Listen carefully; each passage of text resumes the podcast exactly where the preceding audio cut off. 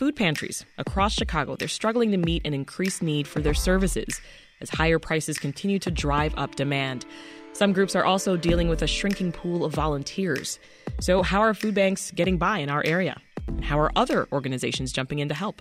Joining us now to discuss is Elise McNeal. She's the Vice President of Community Day Services at Ada S. McKinley Community Services. Hi, Elise. Welcome to the show. Hello, Sasha. How are you? Good afternoon. Doing well. Glad you could join us. Uh, I want to talk about your, your organization. It's recently held its first food pantry in Englewood after seeing this increased need here in the area. Can you talk about that? Yes, absolutely, Sasha. Thank you for um, bringing me on today to discuss that. Yes, we um, at Ada S. McKinley, we identify that it was a huge need in the Englewood and its neighboring communities when it came to food. Um, there are a lot of barriers in the community mm-hmm. of Englewood and its neighboring communities, and at Ada S. McKinley, we identified that, so we knew that it had to be something that had to be done, which prompted us to host this food pantry. How did people from the community react?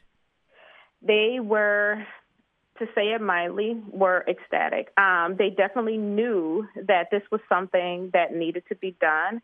And more importantly, we heard different messages about how they appreciated um, Ada S. McKinley coming in, stepping in, and providing a vital resource, which is food. And so they were really, they, they were really just really appreciative that Ada S. McKinley addressed that need so quickly. Mm-hmm. Well, did you struggle to, to get volunteers to help staff the pantry? No, we did not. Here at Ada S. McKinley, we have a full range of services. So we use our actual staff to be the volunteers for the services and also where it was hosted at. That is one of our community day program sites where we cater to the developmentally disabled population, and we have other areas within Ada S. McKinley um, with our employment services, child development, behavioral health. So it was an entire team effort that stepped in to volunteer for this event. You think other uh, organizations could learn from that model? Like, yes. Yeah. Do you think yes. it would help with with the increased demand for, for food assistance? Yes, Sasha, I do agree. Yes, I do think so. Um, we have to take this as a whole community approach. And you're spot on about us learning and utilizing what we're learning from each other to better our communities. Do you plan to host more food pantries in the future? Yes, that is in discussion here at Ada S. McKinley. We are having an internal discussion and we're hoping to maybe be able to provide this during the upcoming months here in the winter season, but it's definitely a internal discussion that is happening currently. Mm-hmm. You know, I, I, feel like I can hear your passion for this work in your voice, Elise. Why did you get involved? Yes, Sasha. Yes, very passionate about it. Um, I myself personally um, grew up in a community that is very similar to Englewood. Um, so I know um, uh-huh. firsthand what some of those disparities can be when you have to decide between if you're going to have to receive your medications, if you're going to have to put gas in your car, or if you're just going to have to be able to be able to pay your light bill. And then on top of that, you have food. Um, so you have to make some hard decisions based on just things that maybe someone else might not see as a challenge. So I know firsthand what those are, and to just come to an organization like Ada S. McKinley and seeing how much they um, understand what some of those disparities is, yeah. it's very um, it, it, it's very refreshing, and it's also just a tool that we're just using to make sure that we get this food into these these communities that which they are needed in. Well, before I let you go, Elise, tell us how else Ada S. McKinley uh, Community Services supports the surrounding community. Yes, definitely, Sasha. So, Ada S. McKinley, um, as I was speaking, we are a 102 year old agency. So, we've been around for quite some time. Um, in which we have been in the community. We have a behavioral health unit, we have foster care, we provide employment services, we provide child development, and also, as I was touching on, the community day services for our developmentally disabled population. So Ada S. McKinley has definitely been around for quite some time, and we have a host of programs that are available for the community. This is Reset. I'm Sasha Ann Simons, and we've been speaking with Elise McNeal with Ada S. McKinley Community Services, and we're talking about the increased need for food assistance here in Chicago. Elise, thank you so much for taking the time today. Yes, thank you so much, Sasha. Thank you.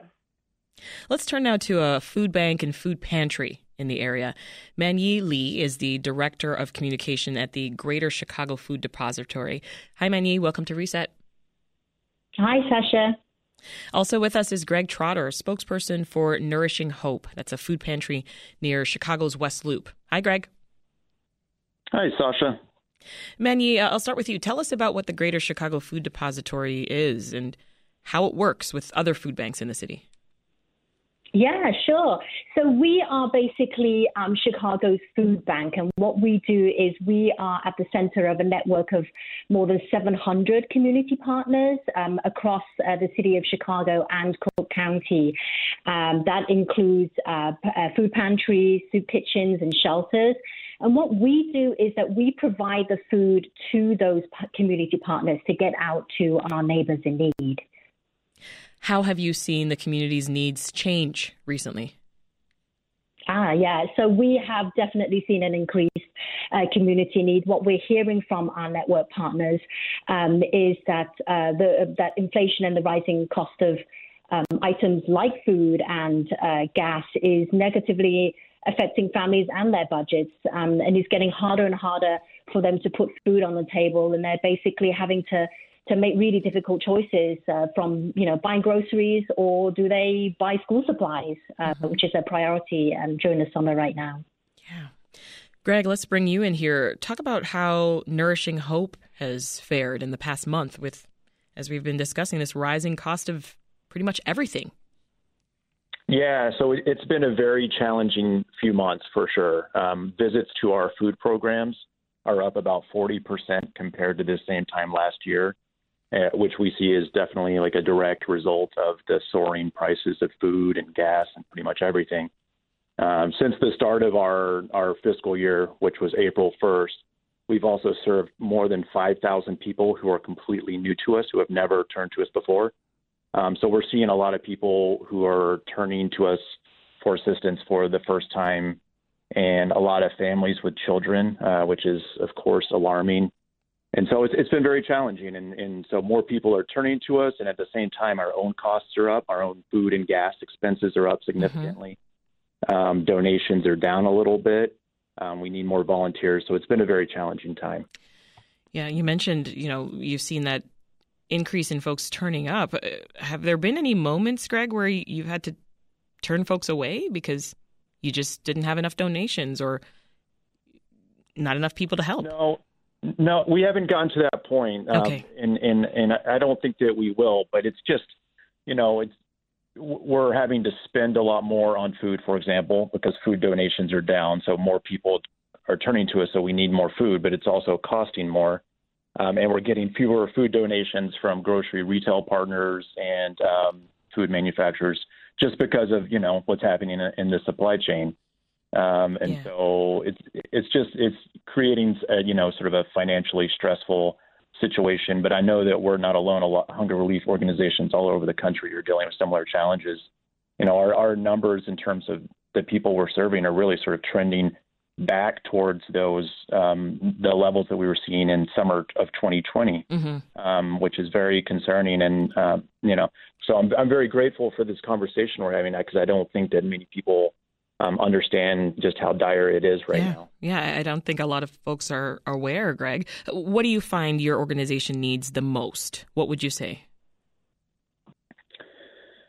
Well, we definitely need more volunteers, and um, you know, we so and our our volunteer needs have sort of grown and changed because we recently rebranded. Uh, we were founded in 1970, long known as Lakeview Pantry.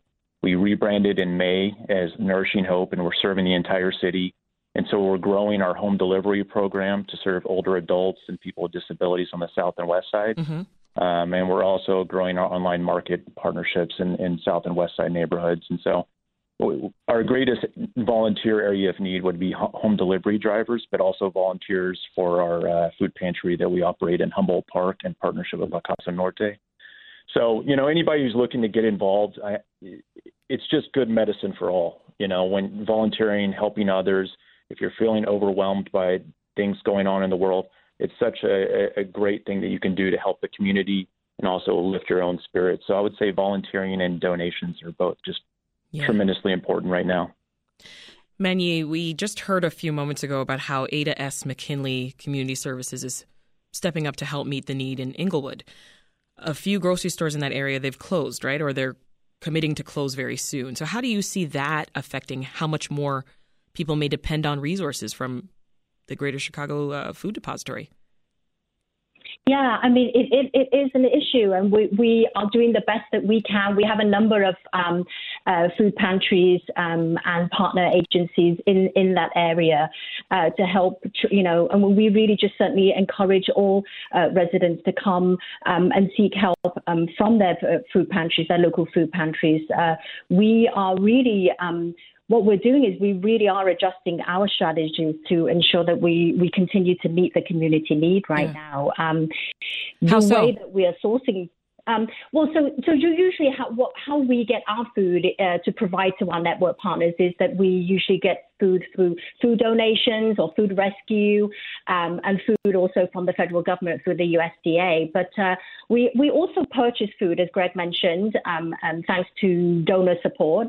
Um, but what we we are doing is right now is we are spending twice as much on food as we were two years ago. Um, last year alone in fiscal year 2022, we spent $35 million um, on food purchasing alone, and that was a 55% increase wow. uh, compared to what was spent in um, fiscal year 2021. Yeah, and actually triple what we spent in fiscal year 2020.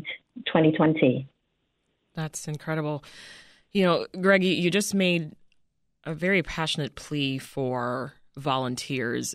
Do you know why there's been this shortage? Like, have you heard specifically why from maybe past or current volunteers? Well, you know, I think that it's just there's there's different factors. You know, it I think it's it can be hard to ask someone to come be a volunteer home delivery driver when gas is more than five dollars a gallon. So I mean, I definitely think just the the rising prices and everything there's there's typically a little bit of a seasonal drop off in the summertime for volunteers because people are going on trips, mm-hmm. uh, doing different things. But you know, we've seen a little bit more of a drop off than usual, and we just need more. We need more, more volunteers because we're serving more people, and we're we're growing as an organization to serve more people throughout the city. Man-Yee, how much does the Greater Chicago Food Depository depend on volunteers? Oh, all the time. Um, volunteer support is essential to our daily work. Um, you know, especially as more and more people are turning to anti-hunger organizations for help. Um, so we, we also typically see in the summer, um, it usually fluctuates and we get a, a, fewer number of volunteers because of people's vacation schedules and things like that. Um, um we believe a lot, of, a big reason for this though is, uh, is really due to the pandemic right now as the world is still trying to get back to normal, whatever that is. Um, but a, a, lot of, uh, a big portion of our volunteers um, are from corporation groups. And I think many of the corporation groups right now are still on remote and hybrid uh, work schedules, and I think that that might be um, mm. affecting some of the volunteer turnout that we have. Well, you know, for people who are listening to us right now, and maybe they'll find that volunteering their time is is difficult, as as we've talked about. Is there any other way that they can get involved? Man-Yee? Uh, we're, yes, we, we're, we're always looking for volunteers, as you mentioned. We're also, the other great way to help if you want to uh, join efforts to end hunger is to donate, um, to, to donate money so that we can ensure that our network is stocked and that we are buying the food that we need, that they need. Um, and um, and also to to advocate for more food to be available through uh, programs like the Emergency Food Assistance Program. Same answer from you, Greg. I know you mentioned earlier donations are a, a big one. Yeah, I mean, honestly, money is is the most helpful. I mean, with with food and gas prices being what they are, and we're buying so much more food than we usually do. I, I think the answer for any hunger relief organization is going to be money is is the most helpful. But you know, if if whether it's volunteering or donating, yeah, um, it's just they're both so needed right now. So um, people can, if, if you're interested, find out opportunities at nourishinghopechi.org. Um, and but you know whatever organization, uh, hunger relief organization in your community uh, that you want to support, uh, it, it's all needed right now. We're in a tough time. Greg Trotter is with Nourishing Hope, formerly Lakeview Pantry, and Man-Yee is with the Greater Chicago Food Depository. Thank you both for joining us. Thanks for listening. I'm Sasha Ann Simons. We've got more for you on the podcast, WBEZ's Reset, wherever you listen.